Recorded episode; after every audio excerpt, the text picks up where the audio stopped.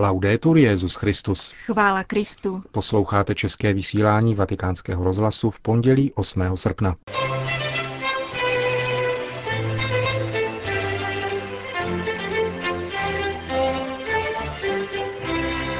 Lidé v uprchlickém táboře potřebují zpracovat své trauma a vzdělávat se. Telefonuje z Etiopie německý jezuita. Zapomenutí na Boha vede k sebedestrukci, řekl kardinál Canizares na Katolické univerzitě ve Španělsku. Američtí biskupové kritizují bezplatnost farmaceutických abortiv. To jsou hlavní témata našeho dnešního pořadu, který vás provázejí Jana Gruberová a Milan Glázer. Zprávy vatikánského rozhlasu. Etiopie. Obyvatelé Somálska prchají před hladomorem do pohraničních oblastí s Etiopií a Keňou. V etiopském táboře Dolo Ado se o uprchlíky stará také otec Fridop Flieger. Jak tento člen jezuitského řádu řekl mnichovské rozhlasové stanici Kirchen Radio, příchozí nepotřebují pouze potravu, nýbrž také vzdělání a psychologickou a sociální pomoc.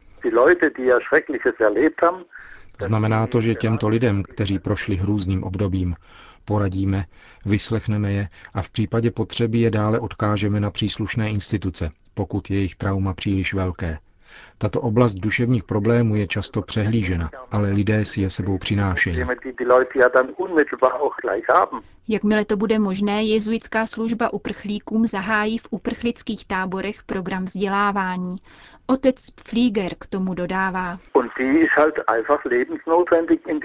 To je v těchto táborech životně důležité, neboť se stávají z 80 či dokonce více než z 80 z mladých lidí a dětí mladších 18 let, kteří už se nikdy nevrátí domů. Normálně trvá až dvě desetiletí, než lidé z tábora zase odejdou. Právě úlohou jezuitské služby je co nejdříve začít se školním vyučováním, aby měli mladiství něco smysluplného na práci. Je to pro ně zároveň naděje do budoucnosti. Německý jezuita zdůrazňuje, jak je pro každého v táboře důležitá víra. Bez víry by zřejmě nebylo možné tuto situaci snést. Avšak co je důležité, také všichni lidé, s nimiž jednáme, jsou věřící, žijí ze své víry a opírají se o ní. Právě nyní začal ramadán, postní měsíc, a mnozí uprchlíci v etiopských táborech se dokonce začínají postit. Je to jejich náboženská tradice, která je pro ně velmi důležitá. Z této své víry čerpají nesmírnou sílu. Myslím si, že tito lidé situaci snášejí jen díky své víře, která jim dodává naději a důvěru sdělil telefonicky Mnichovské rozhlasové stanici otec Fridop Flieger. Somálsko. Muslimští povstalci ze skupiny Al-Shabaab uvolnili přístup k humanitárním konvojům. Ačkoliv somálský prezident označil jejich stažení z hlavního města za vítězství, podle pozorovatelů jde o pouhou změnu taktiky. Zbouřenci totiž už dříve využívali hladomoru jako předmětu obchodu. Kromě toho, že odmítali vpustit pomoc na území, které kontrolují, vydírají hladovějící obyvatelstvo – Potraviny slibují jen těm, kdo rozšíří jejich řady. Podle Augustina Mahiga, zvláštního vyslance OSN v Somálsku, zůstávají šebabové trvalým ohrožením. Vysoký komisař pro uprchlíky nicméně oznámil, že první letadlo s humanitární pomocí přistálo dnes a další zásilky jsou plánovány na tento týden. Zároveň vyzval k dalšímu uvolnění fondů na řešení této krize – jak uvedl prozatím OSN disponuje 65 miliony dolary, což není ani polovina potřebných prostředků. Současná humanitární tragédie v zemích afrického rohu je výsledkem mnohaletých zanedbání a zejména nezájmu o skutečné osudy Afričanů. O tom je přesvědčen spolu s mnohými také italský misionář, otec Giulio Albanese. Jak říká, současná krize trvá ve východní Africe odedávna. La crisi non è di oggi. Krize nevznikla nyní. Už před devíti měsíci se říkalo, že smrt hlady hrozí více než třem milionům lidí v Somálsku. Ukazuje to, jak přistupujeme k problémům Afriky. Teď se alarmuje, že pomoc potřebuje 12 milionů lidí. Ve skutečnosti ale nikdo není schopen předložit reálná čísla. Těch lidí může být dokonce 16 až 18 milionů. V této situaci opravdu překvapují taková rozhodnutí, jakým je například přeložení termínu setkání donátorských zemí Africké unie. Mělo proběhnout 9. srpna a bude se konat až 25. srpna. Osobně to považuji za skandální. Je to jako by lékař, který může zachránit umírajícímu pacientovi život, řekl, že místo léčení pojede na dovolenou a nevidí v tom problém.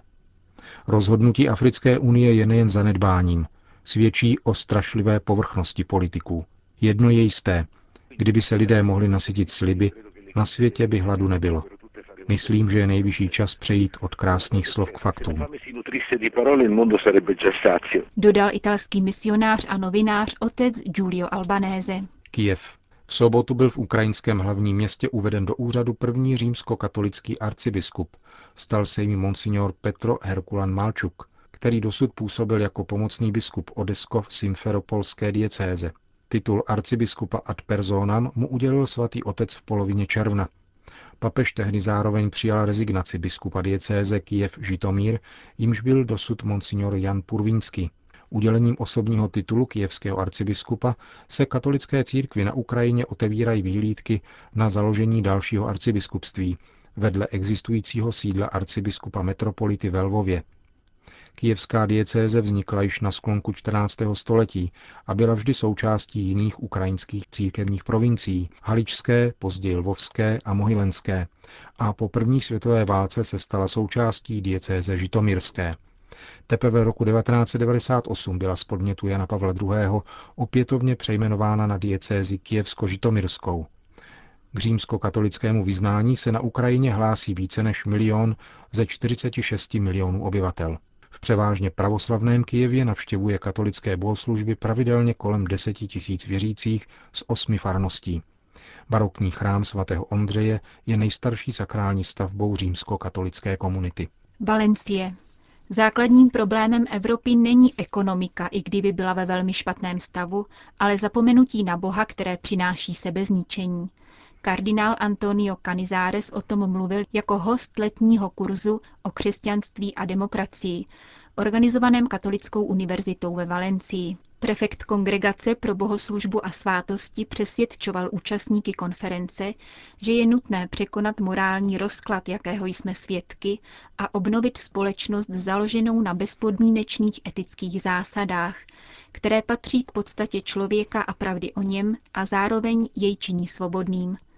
Podle španělského kardinála to nejlepší, čím mohou křesťané prospět dnešní společnosti, je proto nová evangelizace. Současnou situaci popsal jako krizi ani ne tak strukturální a ekonomickou, nýbrž jako krizi lidství, spočívající v promarnění vlastních možností v honbě za ziskem a požitkem za každou cenu i za cenu utrpení druhých, řekl kardinál Canizares. Poukázal také na filozofické základy evropské identity, ve kterých hraje podstatnou roli důstojnost lidské osoby, od níž se odvíjejí základy právní kultury starého kontinentu. Bez lidské osoby nemá budoucnost žádná společnost a bez důstojnosti lidské osoby nemá perspektivy žádný právní systém, uvedl vatikánský kardinál. Řím. Počet oficiálně registrovaných potratů klesá, zároveň ale klesá i možnost zjistit jejich reálný počet. Podle výroční zprávy předložené parlamentu došlo v Itálii v loňském roce ke 115 tisícům potratů. Jde sice o pokles o 2,7% oproti předchozímu roku a o 50% oproti roku 1982, kdy jich Itálie zaznamenala nejvíc. Důvodů k radosti ale mnoho není. Jak upozorňuje Tomázo Scandrolio v online deníku La Busola Quotidiana, k potratu dochází v jeho vlasti každé 4,5 minuty a počet dětí, kterým matky nedovolily spatřit světlo světa, odpovídá počtu obyvatel středně velkého města. Kromě toho nejde zdaleka o počet definitivní. V minulém roce bylo totiž prodáno 380 tisíc balení s antikoncepčními pilulkami den po. Nepočítaje další abortivní antikoncepce. Chirurgické potraty nyní střídají chemické. Poněkud překvapivě zároveň spolu se širší dostupností antikoncepce roste i počet tajných potratů.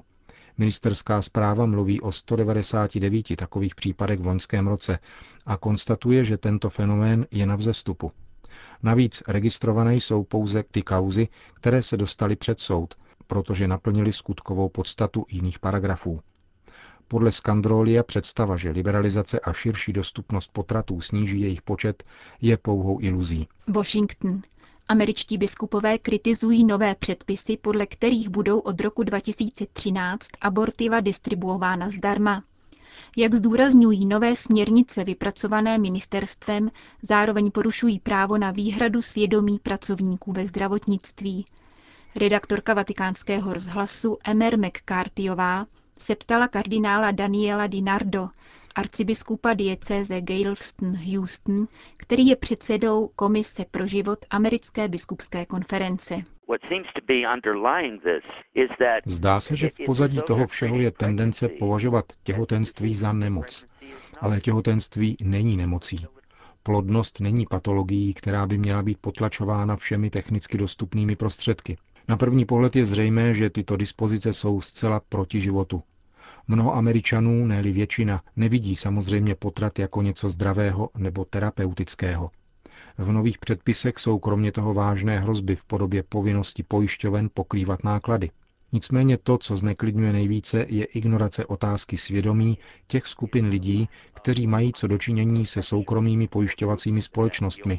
Mezi nimiž jsou také některé katolické instituce. Podle nového zákona se katolické instituce mohou řídit katolickým učením, ovšem pouze za předpokladu, že slouží výlučně katolíkům. Jak to ovlivní katolická asistenční centra, která nejsou určena jen katolíkům? Jistě, předpis je přehnaně reduktivní a rozhodně nebere v potaz naše nemocnice a další katolické asistenční instituce.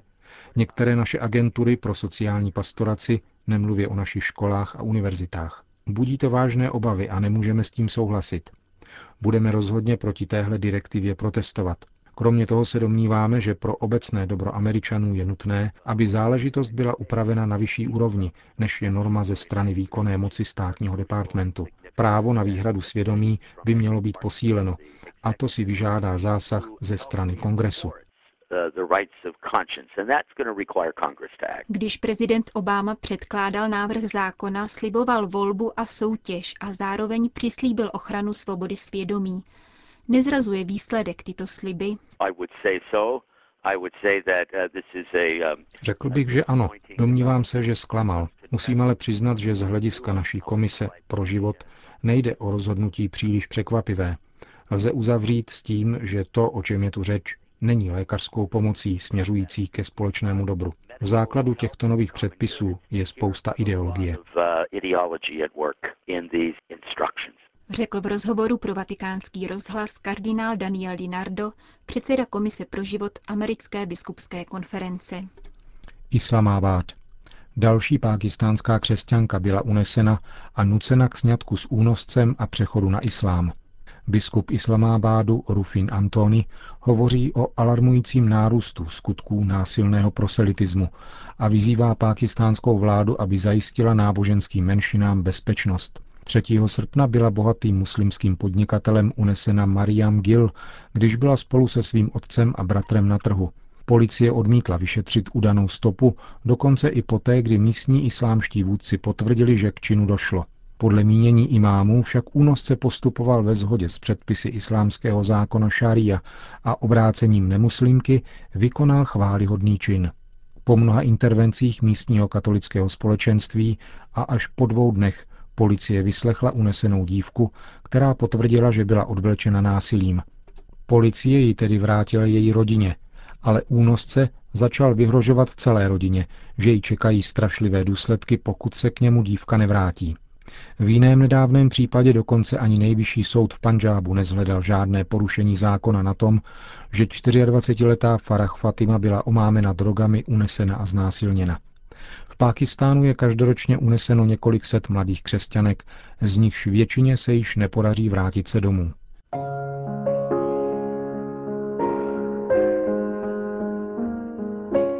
Končíme české vysílání vatikánského rozhlasu. Chvála Kristu. Laudetur Jezus Christus.